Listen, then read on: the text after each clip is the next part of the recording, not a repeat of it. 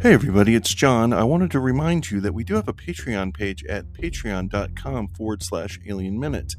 Over there on Patreon, Mitch and I discuss subjects concerning movies and television and just about anything else we want to talk about. So uh, if you want to come over there, you can subscribe for $2 a month for one episode or $5 a month for every episode at patreon.com forward slash alien minute. Thank you.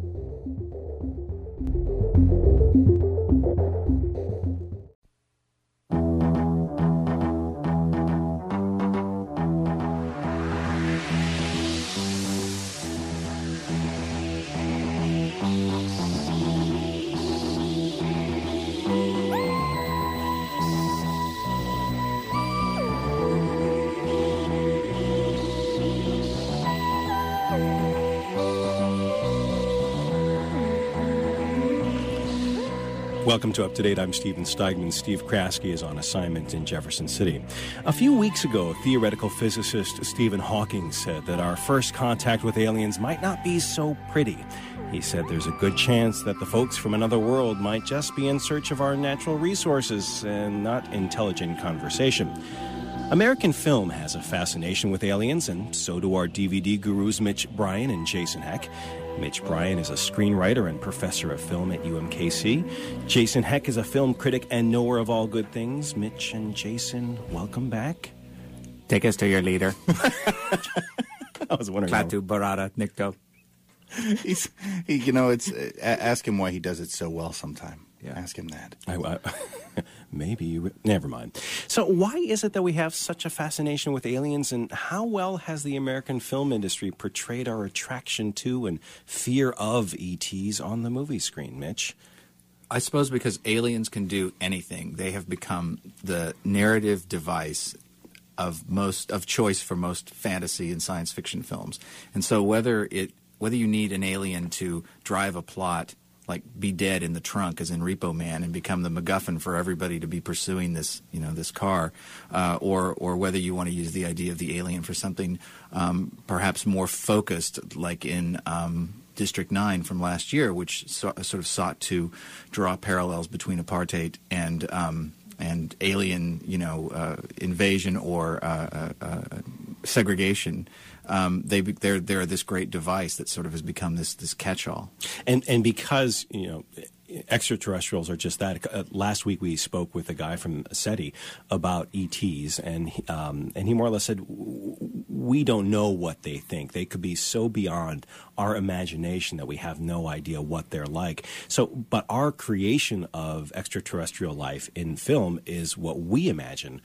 Um, how well? Do, uh, what are some of the best films you've seen that have just been so way out there mm. that you know beyond what we might typically consider as you know your, your typical alien film? Well, the, the thing that is interesting about a film like 2001: A Space Odyssey is that it draws the very clear connection between aliens and gods. And so the idea is perhaps in, in you know in, in another time, uh, certainly pre World War II when the notion of, of the science fiction alien was really relegated to cheap, you know, B uh, uh, pulp novels, or before 19, 1898, before Jules Verne began to write science fiction, there wasn't a stand-in like that. And so usually these these things would be attributed to supernatural forces, to forces of, of gods. So now, in the wake of this whole alien thing, the aliens have become God and they stand in. And so a movie like 2001 actually does suggest that there really isn't a god. It, it, in fact was an alien presence that brought life, you know, to Earth and, and created the evolution of the human mind. Did the film 2001 really mark a, a point, a change in the way that we thought about alien life?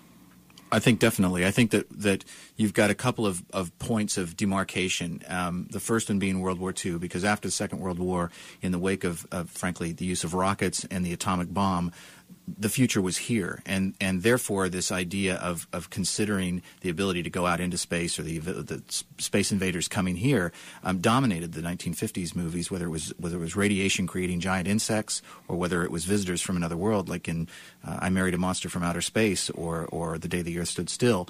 Um, so that was a big point. Certainly 2001 was another, and then I think the Star Wars Close Encounters uh, and ultimately ET, you know, Revolution of Lucas and Spielberg have completely sort of replaced you know gods with these aliens in movies. Jason Heck, I, I guess um, you know, this is a struggle that every filmmaker faces. How do you come up with an original idea? Have we have we run out of ideas for alien movies?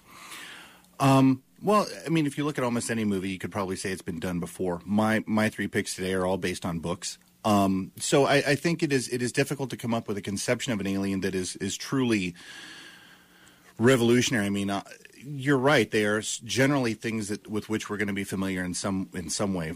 District Nine, they're crawdads. You know, they're they're sort of they're, there's some kind of earthly um, equivalent to to whatever we can imagine. One of my favorites, I, I will say, and one the, that's one of the more truly interesting movies, is John Carpenter's 1982 remake of The Thing, because it's an alien that you don't actually ever really understand what it once was it can imitate anything. So throughout the movie, it becomes a succession of different things. It's a dog, it's a person, but you never see what the original one looked like. In the in the, the novel, uh, it's sort of this three-eyed, tentacled thing, but you actually never really see it. And so I think that's kind of an interesting way to look at it. Is sort of this gooey biomass that turns into everything. But it could be, you know, Jeff Bridges in Starman is an alien. Um, it could be as friendly as ET. Could be as um, as menacing as the bizarre octopus things from Independence Day. But rarely is it really going to feel that original because they're they're either there's sort of archetypes. There's kind of good, and I'll bring you a little wisdom, and I'm stuck on Earth, and then there's evil. We want your blood, bodies, resources, Women. women, um, whatever. In what film did, did they want a woman? Mars needs women. Mars Needs Women and I Oh, Married a. Monster from Outer Space. Ah, right, right, right. Uh, sequel Steigman needs women is still in development hell. Um, who's, so a, who's the screenwriter on that one? well, believe it or not, it's a Michael Bay project, so it's already greenlighted at north of 300 million.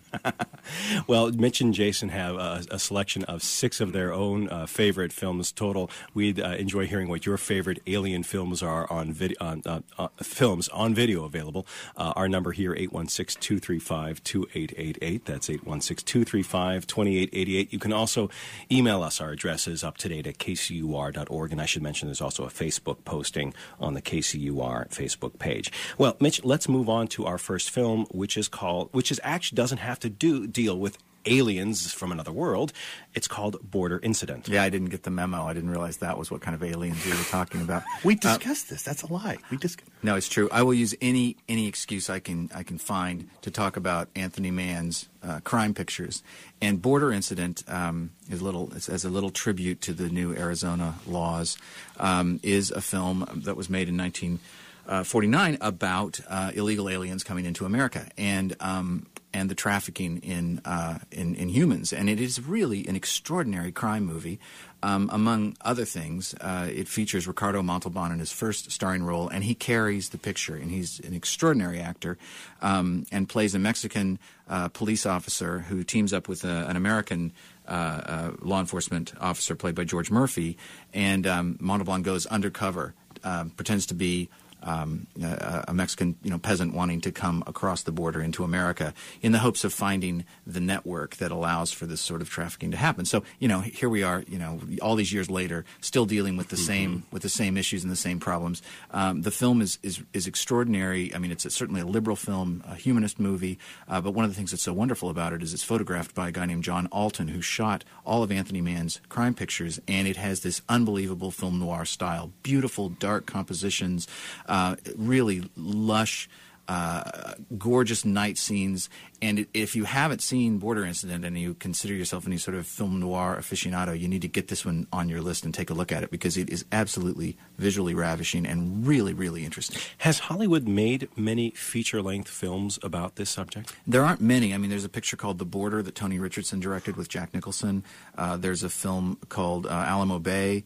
Um, and and that's sort and then there's a movie called Borderline, and that's about it. You know, it's not it's not a topic. Uh, there's been a recently, I guess, an HBO documentary. I can't remember the title of it. Lots of documentaries Yeah, a lot of documentaries. Sure. I mean, I suppose Harvest of Shame too. We go back to the migrant workers and, and Right. yeah.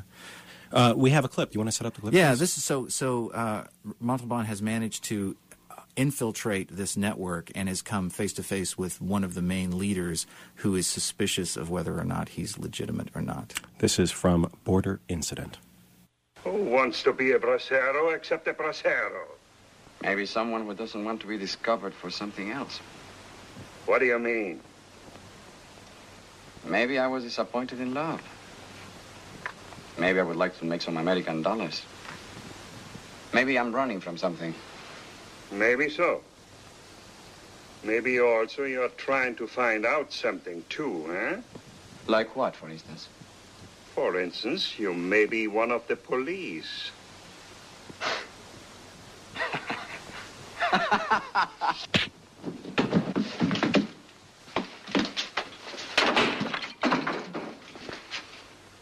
What could one expect in a border town? The police and the snakes are first cousins. You've heard of Ragopian in Mexico City, haven't you? Yes, he's in a federal penitentiary. Exactly. Well, I was managing his his business affairs when something came up. No. No, I'm not a bracero. But I have my reasons and the money. Braceros, reasons, money. Gone. And Montalban. Un- See. the rich, soft Corinthian leather. I like it. Uh, that is Border Incident. What year was that? Mitch? 1949. 1949 film noir. Uh, Jason, your first pick is The Thing. This is the thing, ellipsis from another world, um, which was remade by John Carpenter in 1982 as the thing, um, which is rather more faithful to the source material, which is a novella called "Who Goes There" by uh, the great John W. Campbell. Um, the gist of this is there is a, an expedition in the Arctic that um, comes across a crashed well, they call it an airplane, but it's a 20,000 ton airplane. They use thermite bombs to try and get it out. It blows up the ship, but an occupant is recovered. Um, they bring him back to the base, and through um, a mishap, it is thawed, and our our first battle with um, an alien from another world begins. Um, it was directed by Christian Nyby, Maybe. Um, most people think that Howard Hawks, the great Howard Hawks, who could do anything from Scarface to Rio Bravo to uh, Bringing Up Baby, uh, pretty much handled directing himself. Um, it's it's it's an interesting movie because it came out in 1951. Um, the Russians had exploded their bomb, I think, in 48.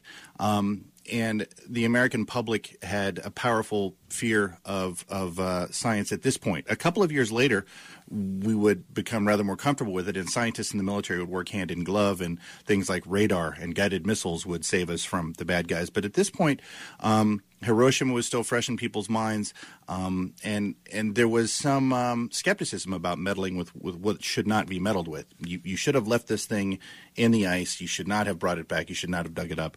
Um, in this one, the military, um, epitomized by um, Captain Patrick Henry, played by terrifically by Kenneth Tobey. This very, and, and this is what we want the military to be. It's it's very homogenized. It's it's it's very you know everybody knows everybody else. Captains and and privates kind of josh around with each other, except when there's work to be done, and then they just go right at it. And it's extremely competent. And it's, there are two very distinct camps that Hawks divides his movie into. You have the military who are trying to kill this thing. And so, the scientists, epitomized by one in particular, a Nobel winner named Dr. Carrington, who was a bit um, uh, a bit overconfident in his own ability and enamored with the alien life form. Um, and, and and he's trying to save it and talk with it when it's already starting to kill people and, and drain their blood because it's a giant vegetable that grows with blood. Um, and, And by he wears giant- a turtleneck and he looks like a beatnik, so you should be very suspicious of him. That's right. He's and he- suspicious of anybody wearing a turtleneck. one of those pretentious turtleneck. coffee house types. That's right. Uh, fingering Tibetan worry beads and writing in a dream journal. Um, as epitomized by the six foot, what, seven, James Arness, the thing is, in fact, sort of a spaceman with an alien type head as opposed to what he was in the book. Um, but the movie is very suspenseful. It is very much um, about a team spirit, um, kind of a can do. Um, there, there was sort of this can-do ideal that, that Hawks put in a lot of his his movies about good Americans with good values teaming up to to overcome something. And this movie has that. Uh, it's very distrustful of science, which is an attitude that would that would fall by the wayside very quickly. Um, scientists became, and I mean scientists with no real good title, guys who were just scientists. He's a scientist. They would soon become our biggest allies against mutations and aliens and, and everything else. But this movie, um, it's very suspenseful, beautifully shot. Um, you know studio picture. So so this this Arctic base is obviously shot on a soundstage with a lot of sno- soap soap flakes blowing around, but um, very atmospheric and very cool. We have a clip from The Thing. Yeah, this is uh, this is interesting. This is uh, Dr. Carrington and his men. Uh, the sled dogs at the base have torn off one of the thing's arms. Uh, and Dr. Carrington and his team are analyzing it, much to the uh, disbelief of a newspaper man named Mr. Scott. This is from the 1951 film The Thing. No, Mr. Scott, I doubt very much if it can die, as we understand dying. Cats. Yes. Well, Doctor? No arterial structure indicated. No nerve endings visible. Porous, unconnected cellular growth. Just a minute. Imagine. Just a minute, Doctor. It sounds like you're trying to describe a vegetable. I am. Are you getting all of this? Oh, for Pete's sake. Quiet, Mr. Scott. You know, Doctor, that could be why the bullets fired by Sergeant Barnes had no seeming effect. That's right. Merely holes drilled into vegetable matter. This green fluid here, like plant sap. We'll probably find it has a sugar base. Please, Doctor, I've got to ask Mr. this. Scott? It sounds like, well, just as though you're describing some form of super carrot. That's nearly right, Mr. Scott. This carrot, as you call it, has constructed an aircraft capable of flying some millions of miles through space, propelled by a force as yet unknown to us. An intellectual carrot. The mind boggles. Shouldn't. It's one of the best lines of all time. a An smart intel- carrot. An intellectual carrot, the mind boggles. The mind boggles. That's right. A smart diet indeed. I want to go back to something you said a little bit earlier. This this thing is described as kind of a humanoid body with an alien head, um, which makes me think of different depictions of aliens over the years in different films. W- w- ma- I'm guessing in many years you saw kind of the big alien head and almost you know parodied in um, what's it called uh, Mars Attacks, uh, and then in some other things like Aliens, you've got these evil-looking dragon type. Uh, Well, things. that was the I think sort of the Star Trek motif of alien life done on the cheap. You know, it's it's sort of Doctor Who. You, you get you, you make something really cool with paper mache. You poke a couple of discrete eye holes in it and stick it on somebody's shoulders because that's that's what your budget will allow you to do. And and maybe you try and make it interesting and you know put some nostrils on top of his head and throw in a few lines about how he breathes methane.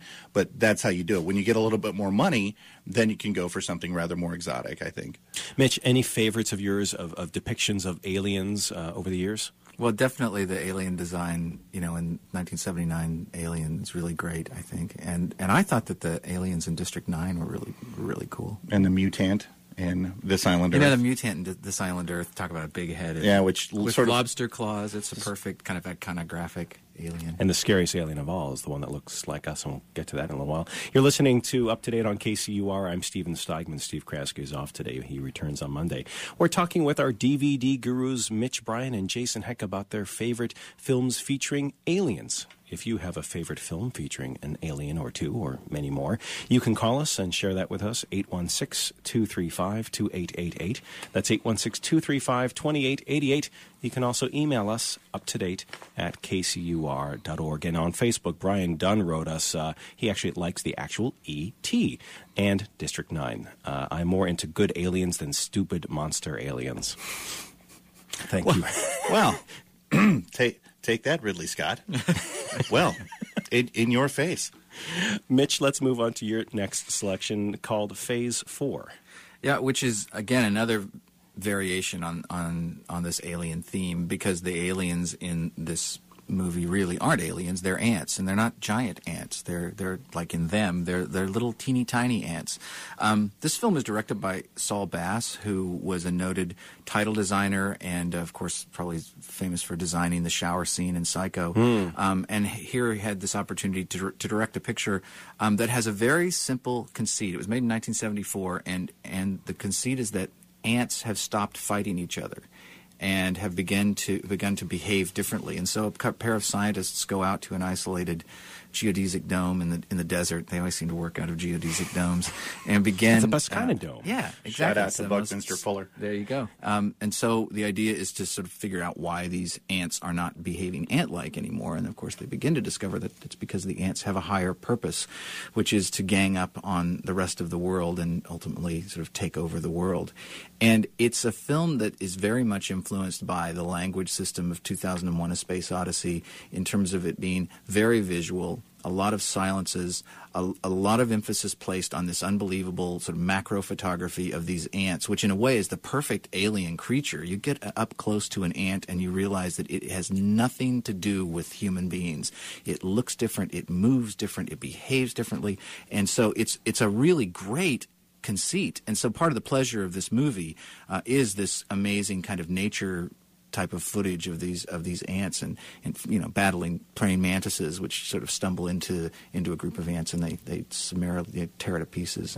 I mean, who, who needs to watch uh, films when you can just turn on public television and watch nature? I know exactly. Ah. And now you just graft that with a science fiction plot, and it begins to get pretty interesting. Well, I think uh, I, when I think of ants, I think of Starship Starship Troopers and just I'm, they're not ants, the giant bugs, giant yeah. bugs, arachnids, yeah. arachnids, and and uh, that they're they're they're pretty menacing, but but believe it or not, there there's a, a terror um, in in realizing that there are millions and millions and millions of ants, and they are behaving with a true single-minded purpose and doing completely bizarre things that they shouldn't be. I think that that that idea is actually really terrifying, almost almost as terrifying as a ten foot tall thing. Given stabbing. all the remakes, I'm surprised that this one. I haven't seen this one on anybody's lists, but it seems like a one that would definitely, you know, benefit from a remake because the movie is a little clunky in places, and I know there were wars with the studios and there were budget issues, um, but it has these moments I think that are really extraordinary. And we decided to sort of not go for the obvious choices for this show and try to pick up some films that maybe people hadn't had a chance to look at. That's a great idea. Well, this uh, why don't you set up the clip for us here? So, uh, so the two scientists, Michael Murphy and Nigel Davenport, are are together in this space, and uh, Michael Murphy has just begun to realize that these ants are going to be a bit of a problem, and of course he defers to the older scientist um, with an English accent uh, as they always seem to have now. The, sm- the smarter ones, right? To, yeah, the smarter ones to fill us in on on what these ants are up to. This is from Phase Four. Little sons of bitches. no, no, no. They're not individuals. They're individual cells, tiny functioning parts of the whole. Think of the society, James, with perfect harmony, perfect altruism and self-sacrifice, perfect division of labor, organized for preordained roles. Think of the building of elaborate and complex structures according to plans that they know nothing of, and yet execute perfectly. Think of their ability to evolve and adapt in ways that are so beautiful and still so unknown, and all contained in one simple form so defenseless in the individual, so powerful in the mass. So powerful in the mass. What a great line. Why doesn't like Joe Pesci ever play one of these scientists? So powerful in the mass. Yeah. Why do they always have to be these? well, he could he could play an ant. Actually, That's true. small man. You're listening to Up to Date on KCUR. Our phone number 816-235-2888. That's 816-235-2888. We're talking about aliens on film. Let's say hi to Alex from Kansas City, Missouri. Alex, welcome to the program.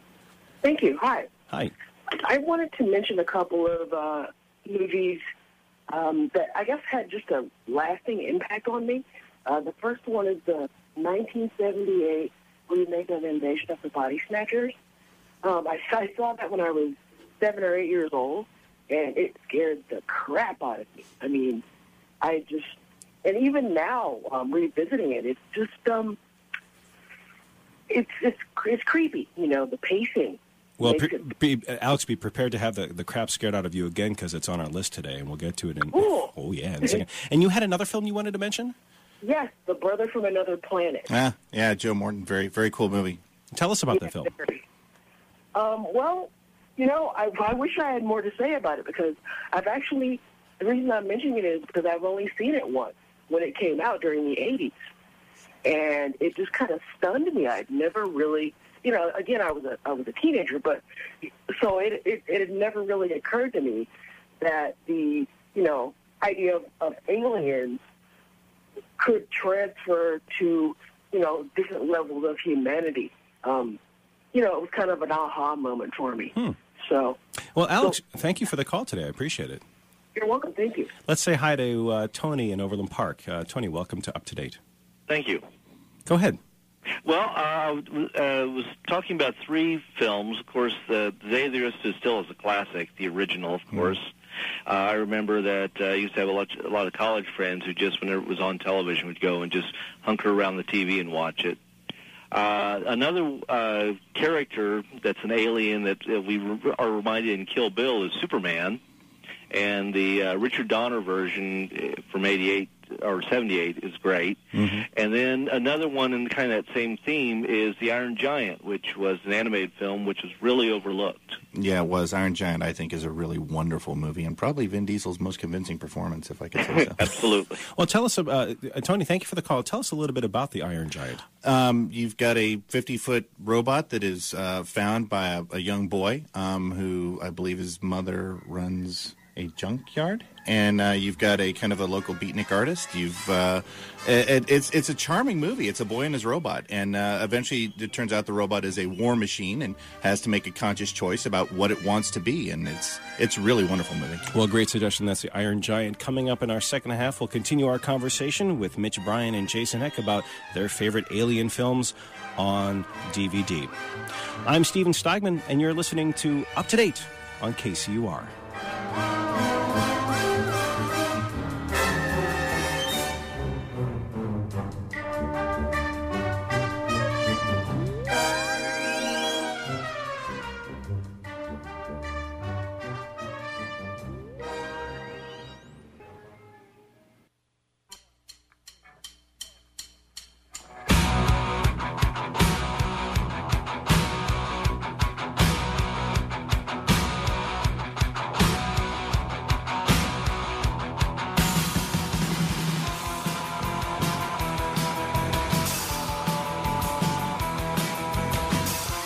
Back to Up to Date. I'm Steven Steigman. Steve Kraske's in Jefferson City today. Mitch, Brian, why are we uh, why are we listening to this? Because that's from Repo Man. Ah, Man. there's the connection.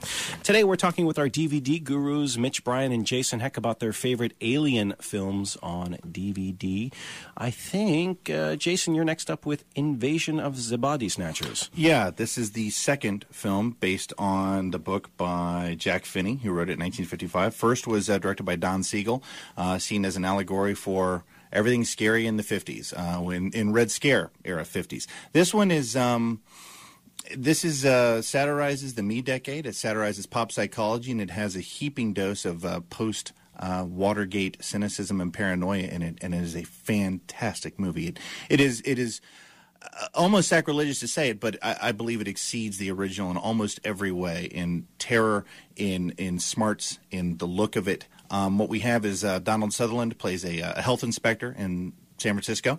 Um, and he starts hearing from friends, including um, his lab assistant Elizabeth Driscoll, played by uh, Brooke Adams, that um, he starts hearing people say, "My so and so spouse, um, sister, or brother is not. They're not the same. They look the same, but they're not. Their emotions are gone." And we have a pop psychologist played by Leonard Nimoy, believe it or not, Dr. David Kibner, who um, very smoothly tries to explain away that this is no, no, no. This th- there, there's nothing going on. This is this is we're jumping in and out of relationships too fast, and this is how we perceive one another, and these are defense mechanisms.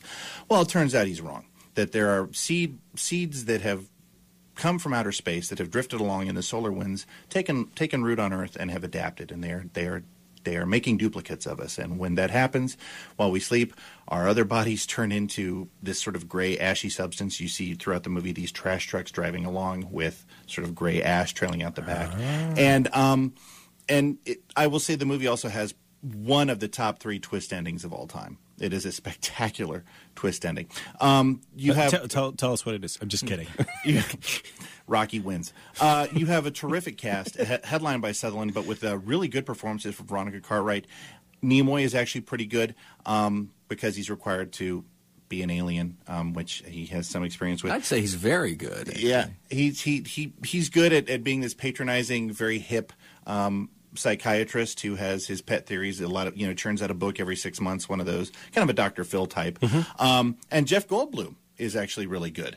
Um, in a in a role that requires him to be neurotic and um, a little bit. Uh, crazy and a little bit paranoid. And, and jeff goldblum with that sort of that bug-eyed look that he has pulls it off in spades. Um, you have some really fun cameos in the movie as well. The original director uh, don siegel from the original film shows up as a, as a cabbie who may or may not be taken over. Um, it's it's a it's a movie that, that exceeds the original in, in, in every way, and I think it's a, just a terrific example of um, of paranoid horror, um, much like John Carpenter's The Thing. Kind of, we don't know who the aliens are because they look just like us, which has been done very well by Ronald Moore in Battlestar Galactica, the new one, where the Cylons look just like us. Um, it's uh, it's a really good example of post Watergate horror. Set up this clip for us. Uh, what we have is we have Nancy um, and Elizabeth, um, who are uh, trying to convince Jack, played by Jeff Goldblum, that that flower he's holding um, is from another world and that he should stop sniffing it immediately. From Invasion of the Body Snatchers. That flower. Where did you get that? In the uh, face with the other Just flower. stuck in there? Yeah, why? Jeffrey gave me one of those last night. So what? There was a customer, Mr. Gianni. He brought one of those to the baths. So what? Put it down, Jack. It's a pod with a flower on it. I could not find that flower in any of the books I looked in. Jack, put it down. It's a pink flower, honey. It could be toxic.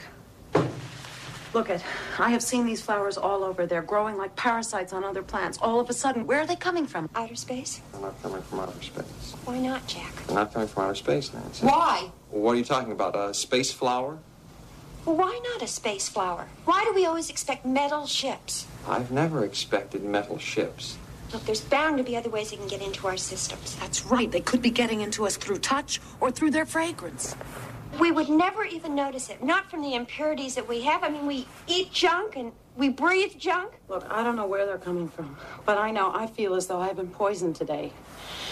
You've got to take those flowers in and have them analyzed. This is the only thing we know. There's something here. Now, they could start getting into our systems and screwing up our genes like DNA, recombining us, changing us. Oh, of course, this is just the same way those rocket ships landed thousands of years ago so those spacemen could mate with monkeys and apes and create the human race.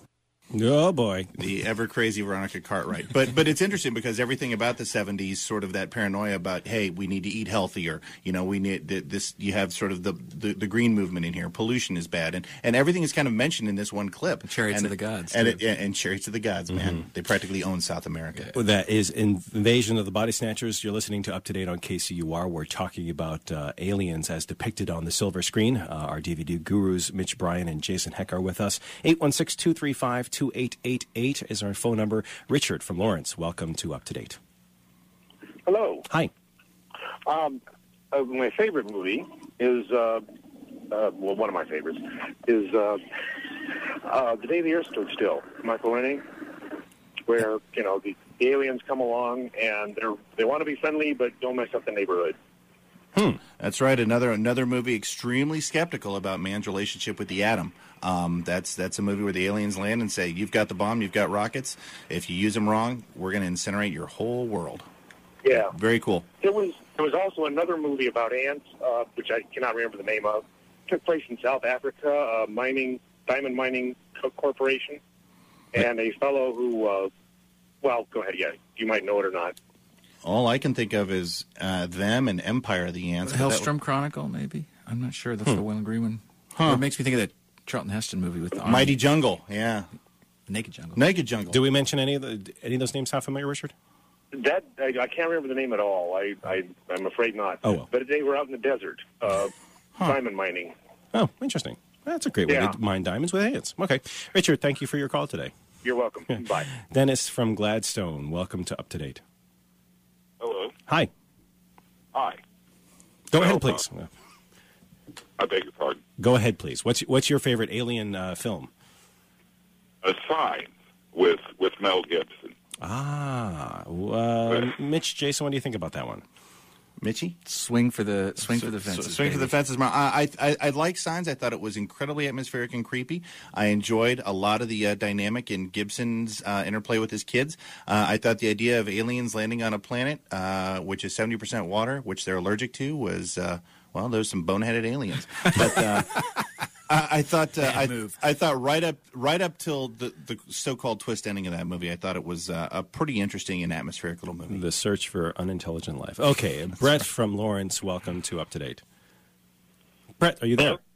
Yeah, sorry, I just was calling in with a, a guilty pleasure of mine. I wouldn't call it a great film, but uh, The Adventures of Buckaroo Banzai. Cross the Eighth Dimension. I love that movie. Yeah, that's uh, yeah, big fans of W.D. Richter's work right here. Yeah, it's a fine movie. Yeah, just a great cast, and they all did really good jobs. Christopher Lloyd and John Lithgow, and I just I really liked it. I hope it doesn't have any social commentary, but uh, No matter where really, you are, there you are. it. No matter Yeah, where you go, there you are. Yeah, yeah rock and roll brain surgery, man. It's awesome. I love it, guys. Thanks a lot. Thank you. And Brent from Casey, uh, Missouri, uh, you also had a, uh, a comment about Buckaroo Banzai. Uh, yeah, I was just going to mention, you know, that's a different vein of a, you know, kind of a comedy, I, I thought. And then the other movie I was going to mention was Bad Taste. It's a New Zealand movie. Peter and Johnson. I, I think they had a budget of maybe, you know, $20 to make this movie, but it is the campiest, funniest, grotesque movie I've ever seen. Uh, if you haven't seen it, I mean, there's a part where a guy falls off a cliff, cracks his head open, and uses bubble gum to fix it. and then Why uh, I think of that? and then the aliens, you know, there's a guy, a guy has endless rounds in his revolver and he shoots straight and aliens and trees fall down because they're hit. I mean, it's just quite funny. And then the another movie, uh, not so much an alien movie as uh, Ice Pirates, uh, the space herpes. Isn't that Robert Urich? Yes. Yeah, yeah. That's uh, before Spencer for Hire decided to make him go straight. Yeah, Yeah, yeah. yeah. That's that's I, I think one of the funnier movies. And then there's a movie I can't think of the title. Uh, maybe you guys might know it. Uh, it was made in the early '80s, and this alien gets on a ship. It's a comedy as well, and you know it's kind of along the lane the the lines of Airplane. But the monster has a song and dance part where he's ripping a guy's arms off and eating them, and uh, Are you sure this wasn't a nightmare you had, Brent? uh, no, no, it, it was. It, it sounds was real like I- it sounds like either the Betsy or the Lonely Lady. I can't The remember. Betsy with It's the Laurence Betsy. Olivier. Yeah, it's Yeah, Olivia. Yeah, that's definitely Brent, Brent, thank you for your call today. Thank you. Well, Mitch, let's move on to your next selection for Aliens on Film The Hidden. Yeah, The Hidden is this amazing movie from 1987. If you haven't seen it, you got to run out and see it right now. Um, like so many movies in the 80s, it was a cross-genre movie. So on one hand, it's sort of a police procedural, a buddy movie. On the other hand, it's this amazing alien movie about an alien who comes to Earth and can travel from body to body. It needs a human host in order to live. And once it gets inside of this body, it really wants to do three things. It wants to kill a whole bunch of people. It wants to listen to punk rock music, and it wants to eat bad food. And it's it creates incredible mayhem in its wake. Uh, thankfully, a- an FBI agent, a somewhat mysterious FBI agent played by Kyle MacLachlan, shows up and helps uh, Detective uh, Michael Nouri track down this creature that uh, moves from uh, from uh, uh, angina-stricken fat men to strippers to all sorts of different um, hosts. And it is a great chase movie. It's funny. It's it's uh, beautifully directed by Jack Sholder, and it's one of those real gems from the 1980s. I think for for sort of science fiction, sort of it's got it's half comedic, but it's also just really full of pleasure. Do you find that, uh, uh, I guess, moviegoers uh, are a bit more comfortable with alien films when there's a comedy angle to them? Yeah, I think that's part of it. I think the other attraction to this movie is that the scene that we're going to hear in a few minutes um, comes 70 minutes into the film. It's a movie that doesn't explain anything. It gives you tells the story visually. It shows you the alien up front, and then says, "Okay, it's up to you guys. You're going to have to just follow this. We're not going to have moments where everybody stops and talks about what's going on. We're going to move this story ahead. I think if this movie were made today, despite the fact that audiences are totally familiar with alien movies, we'd have interminable scenes of exposition probably in between each step of the story. Mm-hmm. So it's one reason to just run out and find this movie and, and, and remember what it was like when they made movies where the story, where the pictures told the story. right? Hmm. Uh, it set up the clip for us, if you don't mind. So classic, you know, confrontation scene between this mysterious FBI agent uh, and Michael Nouri. Um, the the agent seems to be everywhere, just on the just on the on the on the tail of this of this uh, mayhem-inducing killer, and the cop wants some answers. Darn it! This is from The Hidden. So why don't we just have a little talk? Why don't you tell me who you are and what you're doing here? Please don't ask me that. Give me that. I have had it with you. What do you think this is? Some kind of a game? You think you can waltz into this town, turn my department upside down, endanger the lives of my men? I am tired of you jerking me around. I want answers. I want to know why it takes 15 shots to take down some zoned out stripper. I want to know why three law abiding citizens all of a sudden go crazy and start killing people. I want answers, and I want them now. Miller, stripper, DeVries were the same. And it's not human. Excuse me? I've been after it for a long time. Now it's here, on Earth, in your city. Oh, boy. Are we talking spacemen here? The way it works is it finds a body, gets inside, uses it to move around. Stays in that body until the body is so damaged it has to find another body. That's the only time I can kill it when it's between bodies. I missed my chance when it came out of the stripper. It found another body and changed before I got there. So now we don't know who the spaceman is. No. But I don't have to look for it anymore. It knows I'm here. It'll come after me. Vic, I need my weapon. That's the only thing that can kill it. Tell us about this weapon, Mitch. You'll have to go watch the movie to see this happen. pew, pew, pew, pew, pew. I don't have to go watch the movie. The movie will come searching for me. That's right. Now that it knows you're interested. That's right. Uh, Jason, let's talk about the Mothman. Actually, before we talk about our next film, uh, let me uh, read a couple of email uh, emails we got here today. Paul emailed us this: The Arrival was released the same year as Independence Day, but Mm. is so much better, much creepier, very much like the X Files. Very smart, very cool movie with, uh, unbelievably enough, Charlie Sheen. Yeah, really, really cool conspiracy type alien movie. Hmm, the Arrival. And John from Lawrence emailed us his picks for best alien movies: They Live, Buckaroo Banzai, and The Blob. Uh, man's uh, man, a man after my own heart. Kind of, kind of trapped in the '80s, but good for you. Good picks. Maybe your name is John from Lawrence. The aliens come. Let us hope Roddy Piper is ready. Let's uh, take a couple more phone calls here. Wes from St. Joseph. Wes, welcome to the program. Wes, you there? Kirk from Kansas City. Welcome to Up to Date. Hi, thanks for taking my call. Sure. Uh, first of all, I'd like to uh, affirm uh, one of your critics, and I'm sorry which one of you said it, uh, Phase 4. That was I, I Mitch's saw that when I was a, uh, saw that when I was a kid, and uh, that is one of the most existentially creepy. It's not terrifying, but it's really just a very provocative and odd film. And for uh, the truth is, I forgot the title until you, as soon as you mentioned it, like, oh yes, that's the one. So love that film. Uh, highly recommend it. There's another couple that I had in mind. One was um, not a great film, and for for certain reasons, but very very visually sort of uh, stunning, and that was uh, Cloverfield, which just sort of stunningly cool monster, I thought. Um, which unfortunately you don't get to see enough of, I suppose. But uh, J.J. Abrams produced the film, so maybe that's his, you know, that's his modus operandi is to make you wait and wait and wait until you get the answers. Kirk, thank you for thank you for your call, uh, gentlemen. Any any uh, reactions to any of those films mentioned? Well, Clover- besides Phase Four, of course. Cloverfield is. Um, I, I like the giant lice things that bite you and make you explode. That was entertaining. I think it's, I think it's for a cast of reprehensible characters that you're quite happy to watch them die one by one. It's a good it's a good pick. Let's move on to, to your last selection, Jason, The Mothman Prophecies. An extremely uneven film, a film that's marred a little bit by a script that meanders, but but I think is redeemed by being extraordinarily stylish. The director Mark Pellington has directed uh, only one other feature, uh, a very underrated and good one, I think, called Arlington Road. But his command of of camera, um, of pacing uh, in in certain scenes of his, is, I think, is pretty fantastic. What we have is is based on allegedly true events that happened in the '60s in uh, Point Pleasant, West Virginia. I think God knows all sorts of weird things happen in West Virginia, but uh, people start uh, seeing what looks like a. Uh, a giant dark moth with, with red eyes. And Richard Gere is a hotshot reporter with the uh, Washington Post. Um, his wife sees it, um, and it makes her freak out and wreck their car, and she dies. So he kind of has this trauma and starts receiving otherworldly phone calls from this uh, entity calling itself Indrid Cold.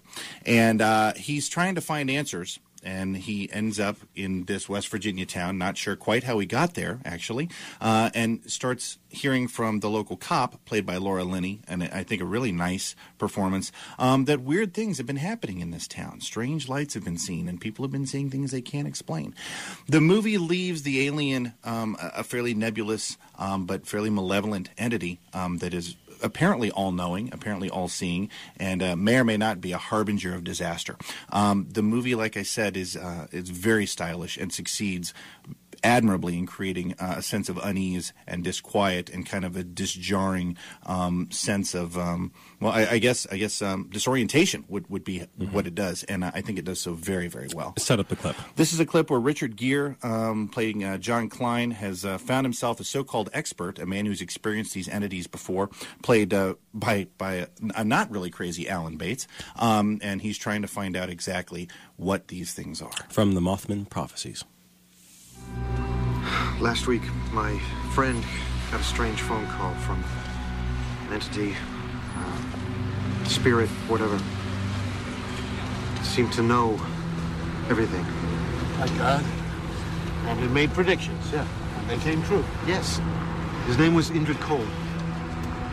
It's perception, John. They, they appear differently to everyone. A voice, a light, a man, a monster. If your friend thinks he's talking to God, he's off by more than a few degrees. And how, how do you explain it? Knows everything. Hey, look at that. If there was a car crash ten blocks away, the window washer up there could probably see it. Now, that doesn't mean he's gone. Or even smarter than we are. But from where he's sitting, he can see a little further down the road.